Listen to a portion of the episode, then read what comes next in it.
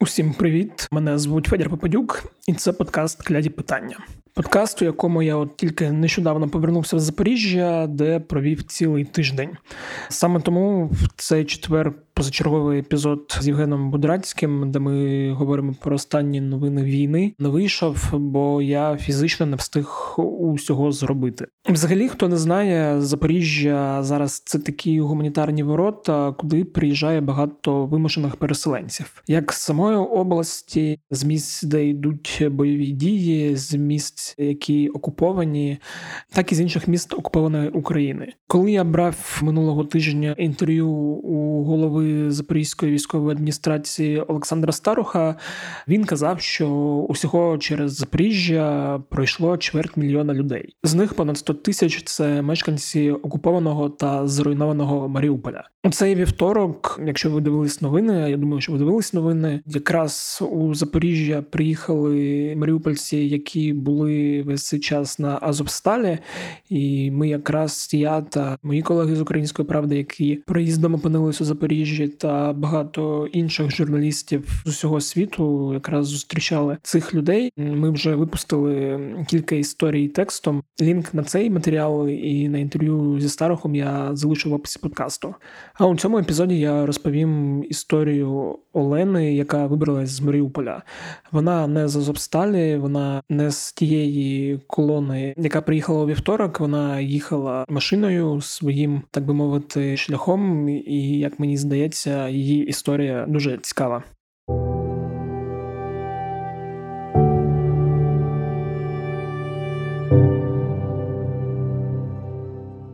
Я вже сказав, що я був у Запоріжжі майже тиждень, і в один з перших днів мені розповіли про шелтер для переселенців, який знаходиться на правому березі Запоріжжя у Хортицькому районі, який місцеві називають Чебабурка. Саме мешканці цього району понад 12 років чекали на будівництво мосту, першу полосу якого відкрили минулого року, і який має поліпшити і вже в принципі поліпшив транспортне сполучення. Особисто для мене Бабурка це такий район Запоріжжя, де я за все моє життя у місті бував може разів з 10, бо це дуже далеко, і якщо тобі туди не треба, то в принципі потреби їхати туди немає. Коли я їхав у цей шелтер, я хотів поспілкуватися з людьми, які якраз ним опікуються для репортажу, який вийде наступного тижня. Але волонтерка Катя Чернова, яка якраз і опікується цим місцем, дала мені та журналістам з іспанського медіа, які там теж знаходились у той момент, поговорити з кількома маріупольцями, які там живуть. Так ми познайомилися з Оленою. Олені 45 років. У неї дві дитини. Старший син живе у Києві, а молодший, якому 15, жив з нею в Маріуполі. Якраз разом з сином вони і вибрались з міста. Олена росіянка і приїхала в Маріуполь ще у 1989 році з міста Сєвєроморськ Мурманської області. Олена дуже і дуже любила Маріуполь. Я ніколи не був у Маріуполі, не встиг туди доїхати, але з того, що вона мені розповіла, Маріуполь виглядав як чудове місто, яке зараз повністю зруйноване росіянами. Мариуполь достаточно интересный город, и я, наоборот, всех приглашала, пожалуйста, приезжайте в Мариуполь. У нас очень классные были фестивали, и музыкальные фестивали, и театральные фестивали. И он очень благоустроенный, там очень крутая инфраструктура была. У нас новые автобусы, новые фонтаны. У нас полностью были модернизированы все пляжи, а, ну, готовились к модернизации, все парки были модернизированы. У нас там должна была появиться новая вот эта вот ферма для мидий, да, как бы у нас был очень крутой, богатый достаточно город. И люди достаточно с хорошим уровнем заработной платы, потому что люди в основном работали на комбинатах, в порту, там очень много моряков у нас в городе. Город такой трудяга. Там достаточно большое количество людей проживало, там около полумиллиона, ну, если взять еще все вот эти села, которые входят в состав города. Я на самом деле не мариупольчанка. То есть я приехала в Мариуполь, но мои дети там родились, двое сыновей. Но я очень любила Мариуполь. Причем самое интересное, чем чаще я туда уезжала, потом возвращалась, тем больше я его любила, потому что он прям расцвел. Ну, как бы я всех звала, приезжайте, приезжайте. У нас интересно. И море у нас очень классное, ласковое, чудесное. Такое, особенно для деток. Были очень классные новые пирсы открыли. У нас чистили пляж. Ну, то есть город не просто был вычищен, да, то есть он чистый, а он и богатый. Ну, то есть как бы прям было ощущение того, что вот это такой вот хороший, богатый город, э, в котором живут достаточно благополучные люди. Олена психолог, е, яка працює у напрямку психоаналізу, не того, що за Фройдом, а того, що за Карлом Юнгом, про якого вона відгукувалася із дуже великим захватом. І у Олени все було добре. В неї було хороше життя, в неї була улюблена робота, і в неї було багато клієнтів. У меня до войны все было отлично. Я занималась частной практикой психологической. Я достаточно востребованный специалист. У меня все хорошо было с э, заработком. У меня очень много клиентов. У меня полностью расписан был ежедневник. На начало войны, вот я принимала, война 24-го началась, у меня 23-го еще был клиент последний, и у меня уже люди были расписаны до марта полностью. И я себя отлично ощущала, то есть я собиралась сделать ремонт, я уже купила необходимое все для ремонта, чтобы его делать. Все, жизнь была замечательная, она кипела, и мне ничего не мешало. Як я вже сказав, Олена росіянка за національністю, саме таких як Олена, за версією російської пропаганди, притісняє фашистський нацистський київський режим. Але Олена за всі роки життя в Україні, за всі роки життя в Маріуполі ніколи не відчувала себе людиною, яку притісняють та обмежують у правах. У меня письменный украинский очень хороший. То есть я пишу очень хорошо. Говорю, конечно, мне легче на русском говорить. Когда я вот летом в июне месяце была во Львове, мы просто так поехали день рождения моего сына отметить. Ну, так захотели. У меня не было проблем вообще языковых никаких во Львове. То есть люди спокойно воспринимали мою русскую речь. Иногда я там переходила на украинский. Вот, если совсем было непонятно, да, а, собеседникам. Но у меня никогда не было никакого притеснения. И я не являюсь по национальности украинкой. Я сколько живу в Украине с 89 -го года, никто мне ни разу не сказал, что ты там кацапка или там еще кто-то там. Ну, не было никакого притеснения. І Олена, як і більшість маріупольців, не вірила в те, що місто можуть захопити та зруйнувати. Під час розмови з нею я запитував її про 2014 рік, коли місто протягом місяця було захоплене бойовиками так званої ДНР, і той факт, що тоді місто було звільнено, давало їй надію, що Маріуполь більше не постраждає. В 2014 году и в 2015 году они же не смогли ничего сделать с Мариуполем. И поэтому, наверное, в этот раз люди думали, что будет так же, как в прошлый. Никто не ожидал, что вот так сильно пострадает город. Никто не ожидал. Тем более есть такое как бы поверье, я не знаю, как это сказать. Считается, что у нас город Марии, и он как будто защищен, потому что ну, Голодомор сильно не коснулся Мариуполя, потому что у нас море моря, и у нас даже памятник Тюльки стоял одно время. Во Второй мировой войне тоже сильно он не пострадал, ну, пострадал, но не так сильно, как многие другие города. И почему-то была какая-то надежда на то, что вот в этот раз будет, ну, тоже как бы обойдет, да. Никто не мог поверить, что наш красавец Мариуполь, заводы, которые обеспечивают жизнедеятельность ну, достаточно большого количества других населенных пунктов, порт наш э, уникальный, как бы, и что это могут все бомбить ну, вообще люди не могли поверить. И тем более не могли поверить, что, ну как, ну мы же люди мирные, никому ничего плохого не хотим, не желаем, мы никого не зовем. Я до сих пор не могу ответить на вопрос, кто такие нацики. Вот нациков там выбьют, кто такие? Я нацик. От чего меня освобождают? Я до сих пор не могу ответить на эти вопросы. Ну, то есть для чего эта война? Ну, мне непонятно. Как бы мы жили спокойной, размеренной жизнью, у нас все было хорошо, мы были счастливы. Я оптимист по жизни, ну, больше реалист, наверное, но с намеком на оптимизм. Э, я почему-то была уверена, что вот сейчас вот будут какие-то слабые попытки и все. Я не могла поверить, что это будет, честно. И до последнего старалась читать и смотреть новости, где говорится, что ну, войны не будет. И почему-то казалось, что, наверное, как и в 2014 немножко пострадает Восточный, но все будет хорошо, наши нас защитят, освободят, и все будет нормально. Вообще никто не мог представить, что такое возможно. Но тревожный чемоданчик я уже собрала тогда. Ну, он был самый маленький тогда, такой просто сумочка маленькая, где документы лежали, флешки. Вот. А потом сумки начали становиться все больше и больше.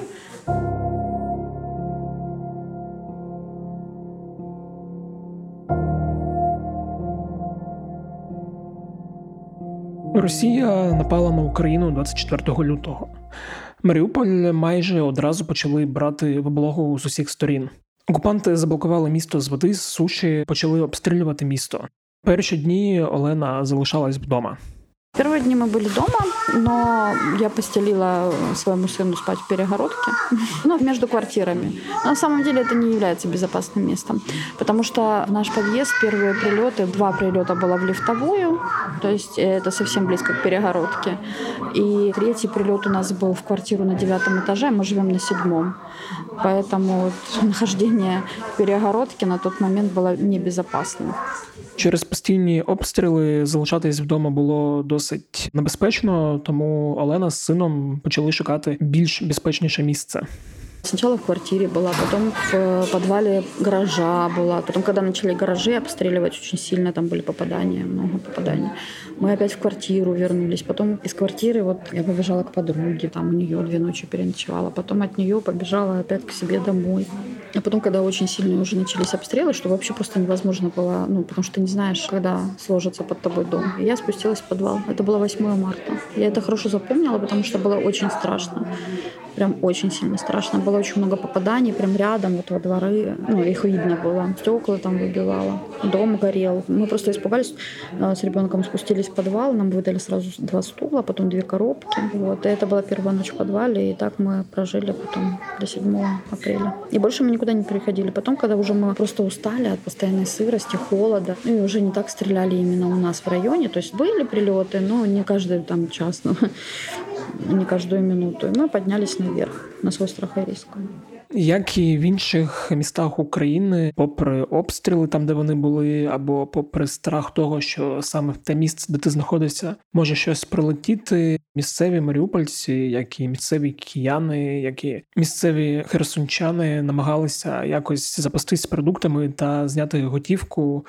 Бо не було зрозуміло, наскільки це може затягнутися, і всім людям було зрозуміло, що якісь запаси потрібні.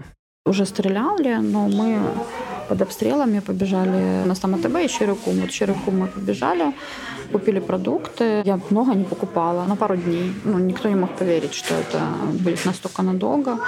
Были огромные очереди на кассы, были огромные очереди в банкоматы, потому что люди пытались снять деньги в аптеке. Я даже не стала занимать очередь в банкомат, потому что я понимала, что это очень долго. Не одне з українських міст під час навали Росії руйнували та не обстрілювали так, як руйнують та обстрілюють Маріуполь, і як його руйнували та обстрілювали. Якщо як Олена каже, в Запоріжжі постійно лунає тривога, але немає обстрілів, то у Маріуполі навпаки були постійні обстріли, але не було жодних звуків тривоги. Олена каже, що якщо на початку її син якось намагався відрізняти за вибухами, де град, де авіація, де якісь міномети, то потім в якийсь момент всі ці нескінченні вибухи стали такою ж буденністю, як спів птахів. Ложишься спать, стреляют, просыпаешься, стреляют. Ну, бывает вообще постоянно стреляют, вообще не перестают. Страшно, когда самолет летит. Это самое страшное. Мы из окна могли видеть, например, как падает с самолета бомба. Да, это как огненная большая пуля. Вот я ее вижу, как она летит. Она падает в Азовсталь. Зарево такое сильное. Потом бабах. А потом этот самолет отлетает. Ну, и так вот много раз. Ну, всю ночь. С 9, например, до 4. Я это вижу и слышу. И к этому уже спокойно относишься. Но страшно, когда самолет летит близко, и кажется, что вот он сейчас скинет бомбу, и все. Ну, такие же случаи были, сколько попаданий было в дома, и дома полностью сгорали. И это самое страшное. А еще, когда вот в подвале мы находимся и слышим прилет какой-то по нашему дому, например, в котором мы находимся в подвале, как только затихает, мы так вот выходим, смотрим так целые окна, заходимо опять в підвал. Олена розповідає, що з 2 березня в Маріуполі зникло світло. Потім, щоб зарядити мобільний телефон, вона платила 20 гривень людини з генератором. Їжу готували на кострі. 15-річний син Олени ходив за дровами, які самі робив. Як розповіла Олена, деякі з її сусідів вдавались до мародерства і потім ділились з їжею, яку виносили з порожніх магазинів. Води також не було воду, вони набирали з кринички. Причому Олені ще пощастило, бо як вона каже, люди з інших районів набирали воду з калюш, бо до кринички було дуже і дуже далеко. Плюс набирати воду з криниць теж було небезпечно, бо людина, яка йшла за водою, могла потрапити під обстріл та загинути. Наприклад, один хлопець з будинку, де жила Олена, загинув, а іншого важко поранило. І така розкіш, як душ, взагалі не була доступна. Вот так вот, чтобы встать под душ и помыться под горячей водой, это мы сделали в Запорожье. Как были ощущения? Я три раза голову помыла вчера.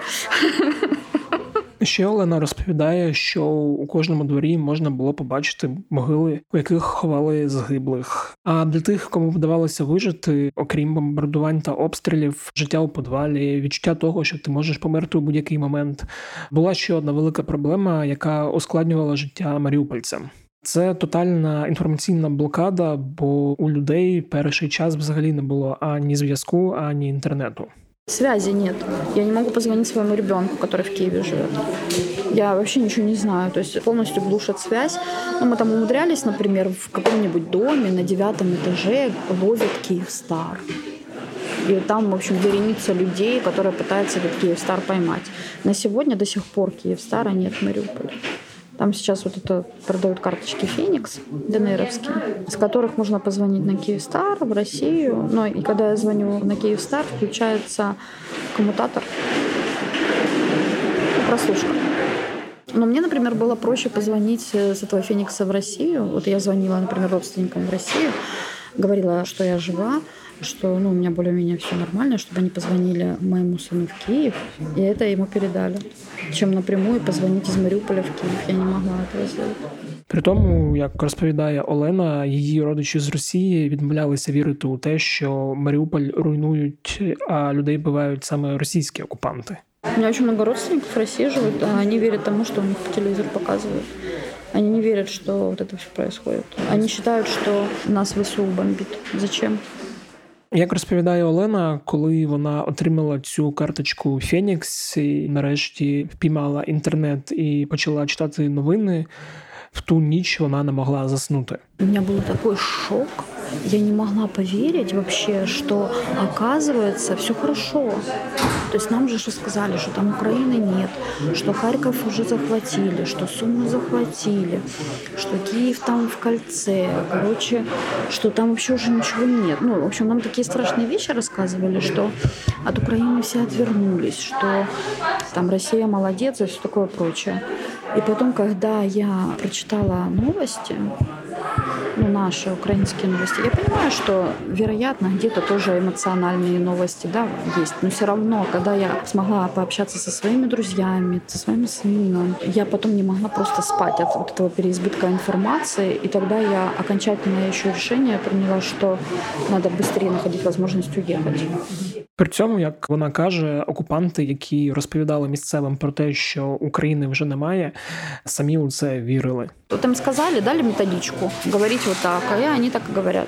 Они сами не знают ничего, ребята эти. Мальчишки молодые, там, 18-летние, которые сами не понимают, что они пришли туда и зачем они вот это все делают.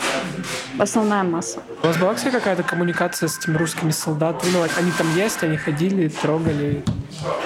Ну, какой коммуникации с ними не было? Они нас не любят, ненавидят.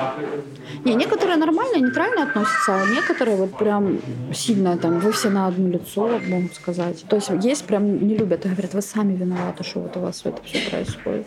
За словами Олени, люди, які хотіли в Україну, вимушені були говорити про це досить тихо. Представьте, вот вы находитесь в обществе каком-то большом людей, и все говорят, что вот эта стена белая. И два человека говорят, не, красная. Вот эти люди, которые считают, что она красная, вот с ними я общалась. Ну, поняли? И мы общались очень тихо ну, между собой, потому что об этом нельзя было говорить, что вот я хочу в Украину, потому что это как предатель там расценивался. Вот. И у нас вот эти люди, которые хотят уехать в Украину, они между собой там передавали, ой, будет эвакуация, надо уехать. Ну, то есть вот таким вот образом.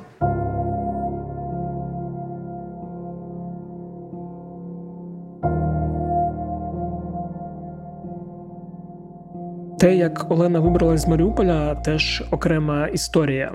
Вона та її син давно хотіли виїхати на евакуаційних автобусах в Україну. Але, по-перше, евакуаційні автобуси були тільки у сторону Росії. А коли вона виходила чекати автобуси в Україну, про які була інформація, що вони виїхали з Запоріжжя у сторону Маріуполя, ті, як правило, не доїжджали. А потім окупанти розганяли людей. Когда стояли люди в очереди на эвакуацию, русские военные брали громкоговоритель и в громкоговоритель пускали автоматную очередь, разгоняя тех людей, которые стоят в очереди на эвакуацию. Також ті, хто хоче виїхати на територію України, мають проходити фільтрацію, що по суті є фільтраційними таборами, і люди у Мангуші мають тижнями чекати, доки їх перевірять роздінуть, щоб знайти підозрілі татуювання чи сліди від зброї, злізуть у телефони, щоб прочитати переписки та подивитись, які новини ці люди читають.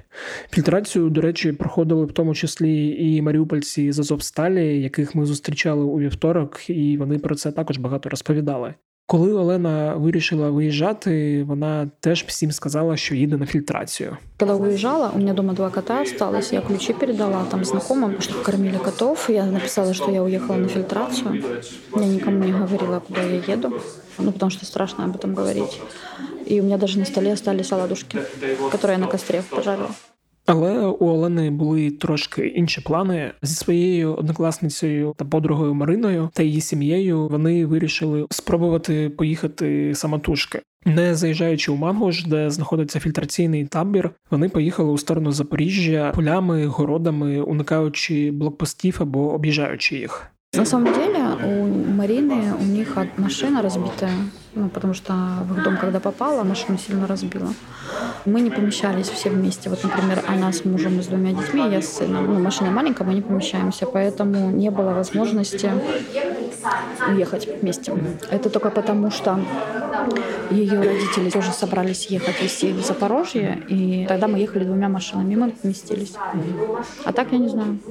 Мы бы не уехали. Мы ехали, мы не заезжали ни в один большой город. Мы везде ехали полями, огородами, минуя какие-то серьезные блокпосты. Вот. Ну, чудо. Если бы мы, наверное, поехали по официальной дороге через официальные все эти фильтрации, то, я думаю, мы бы не доехали. Где-то пешком шли. А там, например, где такая проселочная дорога, что машина царапала дно, ну, грубо говоря, мы все выходили из машины, машина ехала, мы следом шли пешком. То есть даже такой был момент.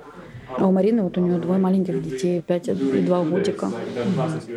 Мы хотели любым способом добраться. Там, де блокпостів уникнути не було можливості, вони брехали та вигадували історії про те, що їдуть до родичів у якесь зміст, яке було далі по курсу.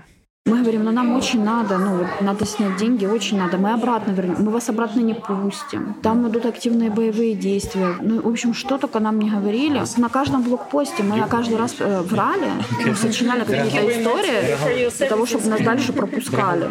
Что мы там едем к родственникам в Токмак, что мы там приехали к знакомым, мы едем к знакомым в Бердянск, мы там еще куда-то. На самом деле мы не заезжали ни в какие населенные пункты, кроме вот этой Васильевки, где мы переночевать вынуждены были. Но мы везде вот старались договариваться как-то, что нас пропускали. Мы ни разу не заплатили деньги, ни разу, никому. Вот принципиально, никому. Вже у Васильівці, населеному пункті перед Запоріжжям, який зараз контролюють окупанти, Олена з сином та Тетяна з родиною залишились переночувати, і щоб їх пропустили далі на Запоріжжя, довго вмовляли якогось чеченця. Заночевали в Васильевке уже потом, но когда нас не пустили в очередной раз на блокпосте, и на следующий день нам сказали, нет, мы вас не пропустим. Нам повезло, был какой-то главный, и мы с ним смогли договориться. Вот я, например, вот моя подруга, еще вот Лева, прям подошли к этому человеку, он не русский, я не знаю кто он, ну, чеченец, может mm-hmm. быть.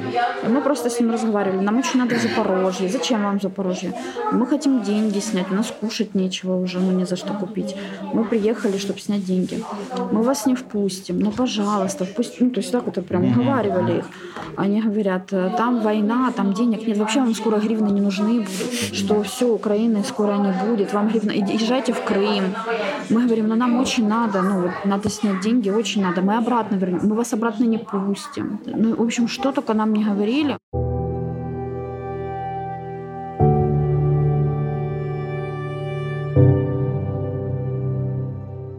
Коли ми говорили з Оленою, це був четвер, 5 травня, і вона ще була у Запоріжжі, хоча на наступний день планувала їхати далі у Польщу. Вона розповідала мені, що хоче там почати працювати, хоче відновити практику, що є частина її клієнтів, які виїхали, що є нові клієнти, які хочуть з нею працювати. Навіть коли вона виїжджала з Маріуполя, то окрім речей, яких було усього два чемодани, вона взяла з собою методичні посібники та робочі матеріали, які знадобляться їй у роботі з її пацієнтами. Мы собираемся ехать дальше в Польшу. Но мой ребенок не выездной, но я прекрасно понимаю, и он прекрасно понимает, что нам надо ехать дальше, потому что мои клиенты очень многие уехали за границу.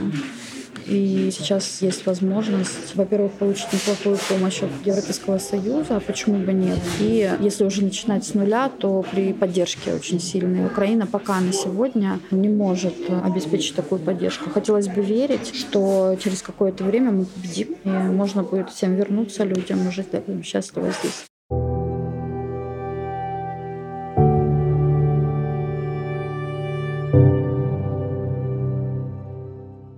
Це був подкаст «Кляті питання, і ви слухали історію Олени. Зараз я та мої колеги намагаємось збирати історію людей, які пережили окупацію, бомбардування, полон та інші жахи цієї війни. Якщо ви чи ваші знайомі можуть поділитись, то пишіть на пошту smmsobaka.pravda.com.ua, я обов'язково всім відповім та з усіма зв'яжусь. Ви можете поділитись цим епізодом зі своїми друзями, якщо вважаєте це потрібним. А мені здається, що такі історії розповсюджувати досить і досить важливо. Якщо вам сподобався цей епізод, то ви можете поділитись ним у соціальних мережах. Також ви можете поставити подкасту оціночку в Apple Podcast, щоб якомога більше людей бачили цей подкаст та змогли послухати цей епізод. Нагадую, що подкаст «Кляді питання можна слухати на усіх платформах: Apple Podcast, Google Podcast, SoundCloud, Spotify, якщо ви живете за кордоном, та на інших платформах. І нагадую, що всі подкасти Української правди ви можете знайти на сайті Української правди в розділі подкасти. Не забувайте донатити на ЗСУ, якщо у вас є така можливість фонду Повернись живим на спецрахунок НБУ або може вашим друзям-волонтерам, які збирають гроші на щось класне, типу тепловізорів або квадрокоптерів. З вами був Федір Пападюк. Почуємось наступного тижня і віримо в ЗСУ. Слава Україні! І ми обов'язково переможемо.